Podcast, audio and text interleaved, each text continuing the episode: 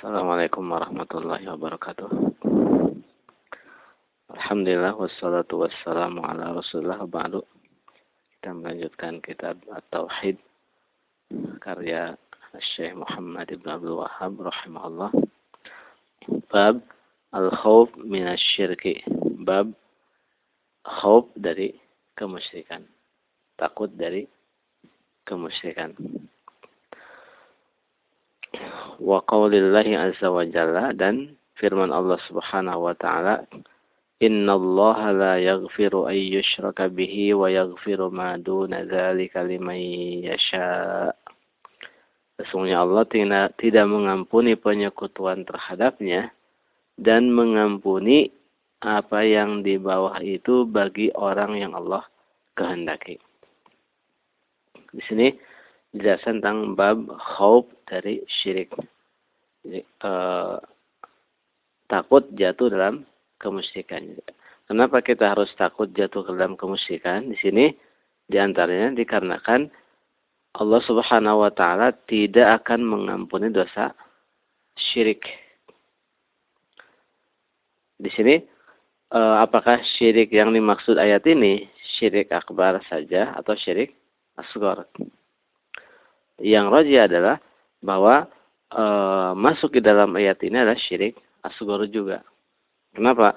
Karena kalimat ayyusyraka bihi an e, dan fiilnya itu kan ditakwil menjadi masdar nakirah takdirnya innallaha la, la yaghfiru isyrakan bihi Allah tidak mengampuni isyrakan bihi penyekutuan terhadapnya. Sedangkan di dalam kaidah usul ya bahwa isim nakirah setelah nafyun atau nahyun atau istifham itu bermakna umum. Bermakna umum. Artinya Allah tidak mengampuni penyekutuan terhadapnya apa pun bentuk penyekutuannya. Baik dalam syirik asgor maupun syirik akbar. Umum berarti mencakup syirik asgor dan akbar. Kan tapi bedanya kalau syirik e, akbar mengekalkan dalam api neraka kalau tidak tobat terus mengeluarkan dari Islam e, e, menghapuskan seluruh amalan. Nah kalau syirik asgor dia tidak diampuni. Dia tidak diampuni tapi tidak mengeluarkan dari Islam dan tidak menghapuskan amalan lain kecuali yang berkaitan dengan uh, syirik itu. Terus apakah di sini kan Allah tidak mengampuni dosa uh, syirik? Nah, uh, terus mengampuni dosa yang di bawah itu, mengampuni yang selain itu bagi orang yang Allah kehendaki. Apa maksudnya di bawah itu atau selain itu? Yang dimaksud adalah uh, apa di bawah itu. Karena uh, ulama berselisih pendapat apakah uh, kekafiran itu lebih luas dari kemusyrikan atau syirik dan kekafiran itu sama. Ada yang mengatakan bahwa kekafiran itu lebih luas. Di antaranya adalah syirik. Dusta atas nama Allah adalah kekafiran. Itu kan lebih tinggi dari syirik. Syirik adalah kekafiran juga. Istihza, kekafiran juga. Meninggalkan sholat, kekafiran juga. Kan banyak kekafiran-kekafiran yang tidak apa tidak tergolong syirik. Sehingga sebagian orang mengatakan bahwa kekafiran itu lebih luas. Uh, daripada syirik. Ada yang mengatakan juga bahwa syirik adalah kekafiran. Kekafiran adalah syirik. Dan kalau uh, yang mengatakan bahwa syirik adalah kekafiran dan kekafiran adalah syirik, ini uh, dalilnya adalah ayat-ayat ini. Dalilnya ayat ini. Karena di sini Allah tidak mengampuni apa? Penyekutuan. Berarti kalau yang mengatakan sama dengan kekafiran, berarti dia tidak mengampuni kekafiran. Berarti dengan segala macamnya gitu kan. Tapi kalau uh, ini diartikan buat syirik saja, berarti ada kekafiran-kekafiran yang yang lain yang tidak masuk dalam ayat ini. Makanya itu termasuk dalil yang e, menguatkan pendapat bahwa e, syirik itu adalah kekafiran, kekafiran itu adalah syirik juga. Istihza syirik juga, kekafiran kan? Syirik juga kenapa? Mengikuti hawa nafsu, menyembah setan, menyekutukan setan pada hakikatnya. Dan Allah mengampuni dosa yang di bawah itu bagi orang yang Allah kehendaki. Jadi kalau dosa-dosa uh, yang tidak sampai kepada derajat kekafiran atau kemusyrikan itu di, di bawah masyiah Allah tergantung masya Allah. Kalau Allah menghendaki Allah mengampuninya. Bisa dengan sebab syafaat atau bisa dengan sebab yang lainnya. Jelas kalau orang mati di atas kemusyrikan dipastikan masuk neraka. Kalau mati di atas tauhid tapi punya dosa selain syirik kekafiran, itu dosa tersebut bisa jadi diazab oleh Allah, bisa jadi diampuni dengan hal-hal yang lainnya. Itu dalam surat An-Nisa ayat eh, uh, 48 juga ayat 116. Waqala al-Khalil alaihi salam, Nabi Ibrahim alaihi salam mengatakan, Wajnubni wa baniya an na'budal asnam. Ya Allah, jauhkanlah aku dan anak-anakku dari mengibadati berhala.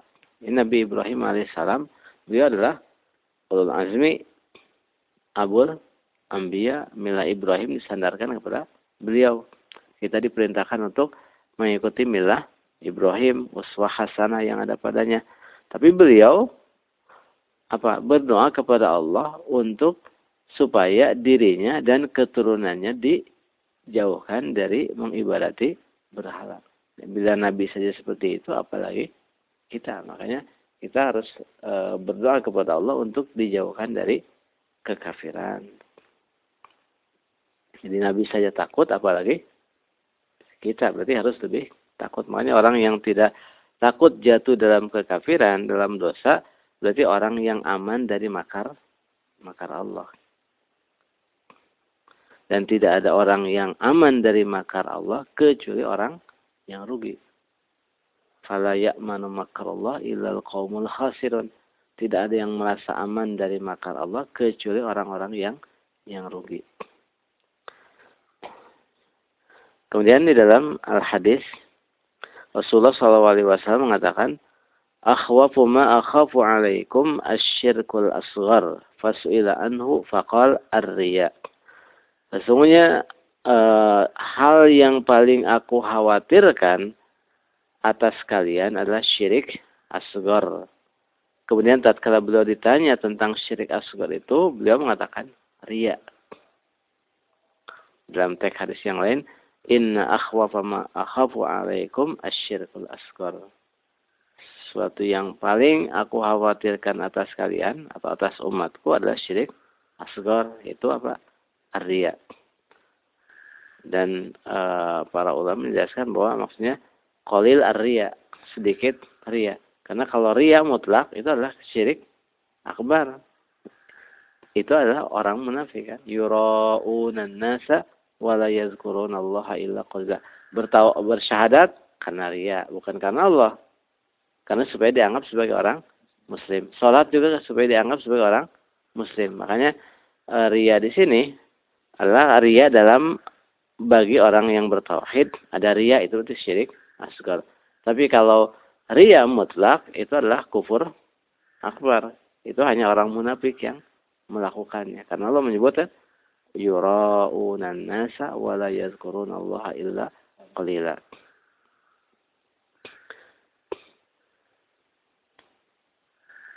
Kemudian tadi hadis riwayat Imam Ahmad, kemudian hadis Ibnu Mas'ud radhiyallahu taala anhu anna Rasulullah sallallahu alaihi wasallam qala man mata wa huwa yad'u min dunillahi niddan dakhala an-nar rawahul Bukhari. Barang siapa mati sedangkan dia menyeru tandingan selain Allah, maka dia pasti masuk neraka.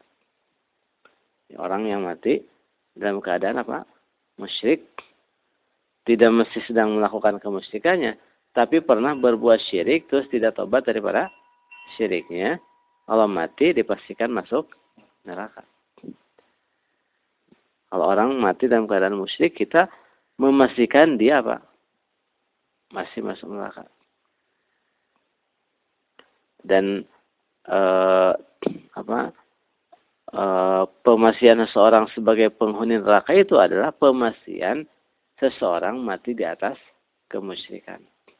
Kan kadang orang mengatakan kita tidak bisa memastikan seorang itu calon penghuni neraka. Kita bisa. Itu apa? Kalau kita tahu si Fulan mati di atas kemusyrikan dan kafiran, kita meyakini si Fulan calon penghuni neraka.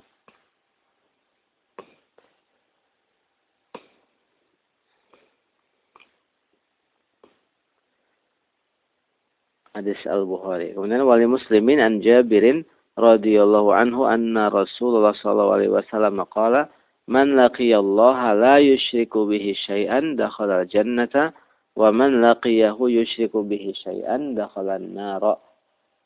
Barang siapa uh, berjumpa dengan Allah dalam keadaan menyekut tidak menyekutukan dengannya, tidak menyekutukan sesuatu pun dengannya, maka dia pasti masuk surga. Dan barang siapa berjumpa dengan Allah dalam kondisi dia menyekutukan dengannya maka pasti masuk neraka. Ini yang pertama uh, janji barang siapa berjumpa dengan Allah dalam keadaan tidak menyekutukan berarti bertauhid pasti masuk surga. Sebagaimana yang sudah saya jelaskan, ini dibawa kepada orang yang apa uh, punya tauhid al-mutlak, tauhid yang total, iman yang mutlak sempurna. Kalau dia mati langsung masuk surga. Tidak diazab dulu kalau imannya mutlak. Karena janji semua dibawa kepada makna yang mutlak. Bisa juga dibawa kepada makna yang uh, muqayyad, yang mutlakut tauhid atau mutlakul iman. Orang yang mati dalam keadaan bertauhid, tidak berbuat syirik, pasti masuk surga walaupun sebelumnya dimasukkan ke dalam neraka dulu karena dosa dosanya. Tapi kan sekarang ketika Allah Subhanahu wa taala memasukkan orang ini orang mati dalam uh, tauhid, banyak dosanya. Terus dimasukkan ke dalam neraka karena dosanya. Terus dimasukkan ke dalam surga. Allah menyalahi janji tidak? Tidak, Allah mengatakan pasti masuk surga. Kan itu. Allah tidak mengatakan orang ini apa? Tidak akan masuk neraka dulu. Tapi Allah mengatakan pasti masuk surga. Nah kalau yang imannya mutlak, maka dia langsung masuk surga. Nah kalau orang yang tadi mutlakul iman, punya mutlakul tauhid, tapi ada dosa yang lain, kalau masuk surga juga, pasti masuk surga, tapi didahului dengan pensucian dosa itu dengan adanya azab baik di mana di kubur ataupun di di neraka nanti. Tapi intinya dia pasti masuk surga. Dan barang siapa yang berjumpa dengan Allah dalam keadaan uh, apa e, menyekutukan dengannya pasti masuk neraka. Pasti masuk neraka. Kalau orang e, menyekutukan Allah kan sudah kekal dalam dipastikan kekal dalam neraka. Makanya kalau ada dalil yang e, kan kalau ini kita katakan kenapa kita mengatakan kekal dalam neraka karena ada apa ada nas yang lain kan tapi kalau ada hadis-hadis barang siapa ini kan maka masuk neraka seperti wa may yaqtul mu'minan muta'ammidan fajaza'uhu jahannamu khalidan fiha wa ghadiballahu alaihi wa la'anahu wa adalahu azaban azima. Ini siapa yang bunuh orang mukmin sengaja masuk apa? Neraka kan? Kal. Nah, eh, apa namanya ketika eh, pemastian kita ketika mengatakan si fulan masuk apa neraka itu karena memang ada dalilnya gitu kan? Ada dalilnya. Terus ketika kita mengatakan dia dikeluarkan dari neraka karena ada dalilnya juga gitu kan? Dalilnya juga. Dalil yang lain. Dalil yang lain bahwa Allah tidak uh, apa uh, Allah meng, akan mengeluarkan dari neraka orang yang di dalam hatinya ada e, sebesar zarah dari keimanan. Jadi kalau orang masuk surga tidak akan mungkin sesudah masuk surga tidak mungkin keluar dari surga. Tapi kalau masuk neraka bisa dikeluarkan dari neraka tersebut. Makanya kalau dalam hadis-hadis ada dosa-dosa yang Allah katakan masuk neraka itu sifatnya apa? Wa'id, ancaman. Nah, harus digabungkan dengan nas wa'ad, janji. Kan sebab kesesatan khawarij itu karena mereka memegang kepada nas-nas wa'id tidak menggabungkan dengan wa'ad. Kesesatan orang murjiah karena memegang nas-nas wa'ad tidak digabungkan dengan nas wa'id. Dengan alus sunnah wal jamaah, salaf menggabungkan antara wa'ad dengan wa'id. Kalau wa'ad janji pasti ditunaikan. Kalau wa'id tidak mesti terjadi, tidak mesti tertunaikan. Oh, itu apa? Kalau e, ancaman. Karena kalau janji Allah tidak akan menyalahi janji. Inna Allah la yukhliful mi'ad. Inna la tukhliful mi'ad.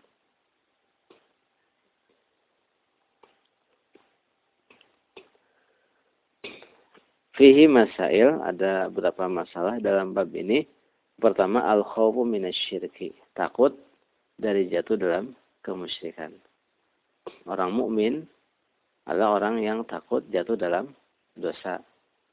Apalagi dalam kemusyrikan. Makanya orang yang orang orang semakin jauh dari tauhid, maka dia semakin tidak memiliki rasa khauf kepada Allah tidak punya rasa khauf dari neraka. Makanya kan uh, Allah selalu mengaitkan iman kepada Allah dengan iman kepada hari akhir. Dan orang yang uh, memiliki rasa khauf itu hanyalah orang mukmin. Innama yakhsyallaha min ibadihil ulama yang takut hanya kepada Allah hanya dari hamba-hambanya hanya ulama orang yang alim. Alim terhadap apa tauhid. Tahu makna terus e, pengamalannya. Makanya orang musyrik kenapa dia tidak punya rasa khauf? Karena dia jahil. Setiap orang musyrik dia jahil. Tapi tidak setiap orang jahil dia musyrik. Qul afa ghairallahi ta'muruni a'budu ayyuhal jahilun? Apakah terhadap selain Allah kalian memerintahkan aku untuk mengibadati hai orang-orang bodoh? Ini kaidah. Setiap orang musyrik adalah bodoh, jahil. Tapi tidak setiap orang jahil dia musyrik. Karena ada orang muslim yang jahil. Orang musyrik kenapa disebut jahil? Karena dia tidak ma'rifatullah. Walaupun dia mengatakan saya mengenal Allah, bahkan saya sholat juga, saya mengucapkan syahadat, saya tahu makna la ilaha illallah, tapi dia berbuat syirik, hakikatnya dia tidak mengenal Allah. Hakikatnya itu.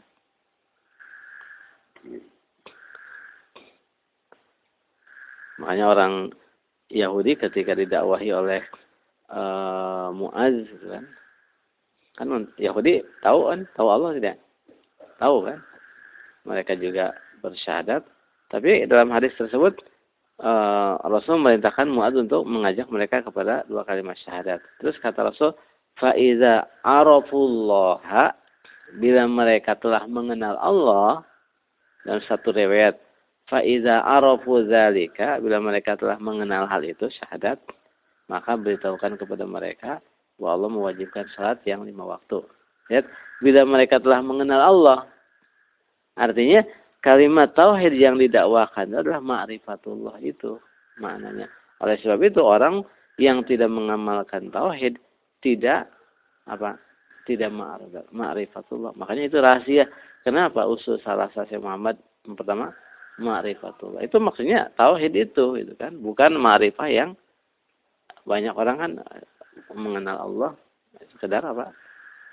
Teori bahwa Allah sang pencipta yang mengatur yang wajib diibadati tapi perbuatannya berbuat syirik gitu. Kemudian selanjutnya yang kedua an-riya minasyirki bahwa riya termasuk syirik. Kemudian annahu minasyirkil asghar bahwa ia termasuk syirik asghar.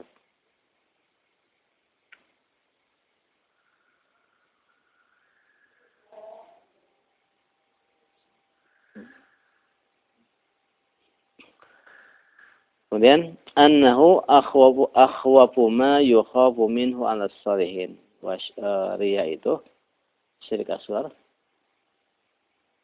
termasuk hal yang paling ditakutkan terhadap orang-orang soleh. Kan karena Rasul mengatakan alaikum gitu kan. Atas diri kalian, sahabat kan. Jadi khitabnya, jadi kalau hadis ini kenapa ria, mutlak karena khitabnya kepada kaum muslimin. Berarti ria dalam amalan tertentu, kan bukan ria dalam tauhid, bukan dalam aslu tauhid karena khitabnya kepada orang mukmin.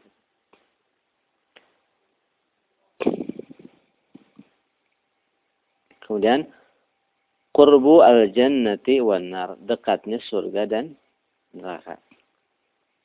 Al-jamu baina qurbihima fi hadisin wahidin. Saking dekatnya surga dan neraka itu digabungkan dalam satu hadis. Siapa yang berjumpa dengan Allah dalam keadaan tidak berbuat syirik, pasti masuk surga.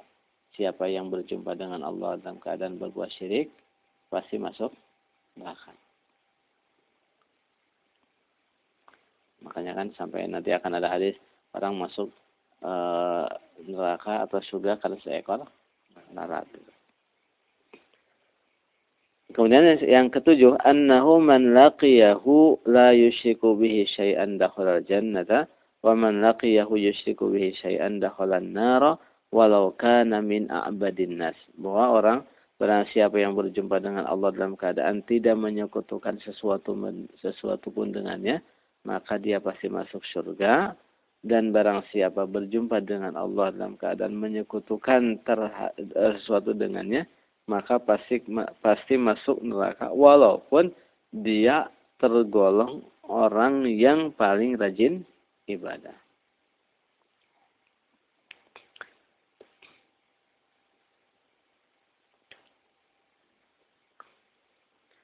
Kemudian yang ke-8 al-mas'alatul azimah, masalah yang besar, su'alul khalil lahu walibanihi wiqayata ibadatil asnam.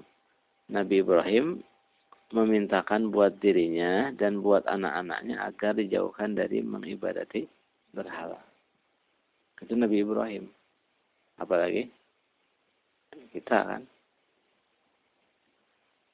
Nabi Nabi kan udah maksum terjaga dari dari syirik, tidak mungkin berbuat syirik. Dosa besar juga tidak mungkin, tapi ada kekhawatiran itu. Makanya ciri orang mukmin adalah orang yang selalu khawatir terhadap dosanya. Kalau orang munafik merasa aman dari dosanya.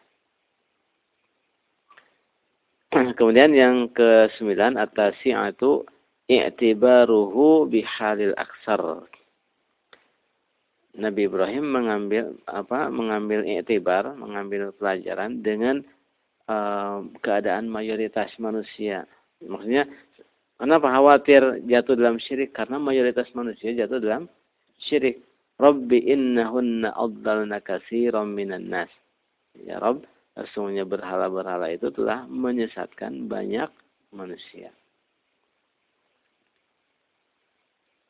Makanya uh, zaman sekarang tuh bukan aneh orang jatuh dalam apa kemusyrikan, dalam kesesatan. Tidak aneh. Kenapa?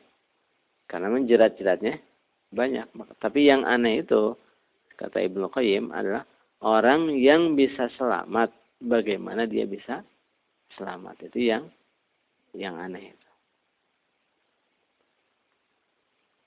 Kemudian fihi tafsirul la ilaha illallah kama zakarahul Bukhari di dalamnya ada uh, tafsir la ilaha illallah itu apa? Uh, apa? Mengibadati Allah lagi tidak menyekutukan sesuatu pun dengan itu tafsir la ilaha illallah. Yang ke al hadiyata asyrata yang ke sebelas fadilatu man salima minasyirki keutamaan orang yang selamat dari syirik. Kalau selamat dari syirik secara total syirik asgor, syirik akbar, berarti jaminannya langsung masuk surga. Tapi kalau e, dia selamat dari syirik akbar, tapi ada apa hal-hal yang lain yang yang dia langgar tapi tidak menggugurkan tauhid, dia selamat dari kekal di dalam api neraka. Jadi kalau dia punya al-iman al-mutlak, dia selamat dari neraka sama sekali tidak akan masuk neraka. Tapi kalau punya al-iman al-mutlakul iman, tapi ada kekurangan-kekurangan yang lain yang menuntut untuk dimasukkan ke dalam api neraka, dia akan selamat dari kekal di dalam api neraka. Itu keutamaan apa? Tauhid. Keutamaan orang yang terbebas dari syirik. Kita cukupkan.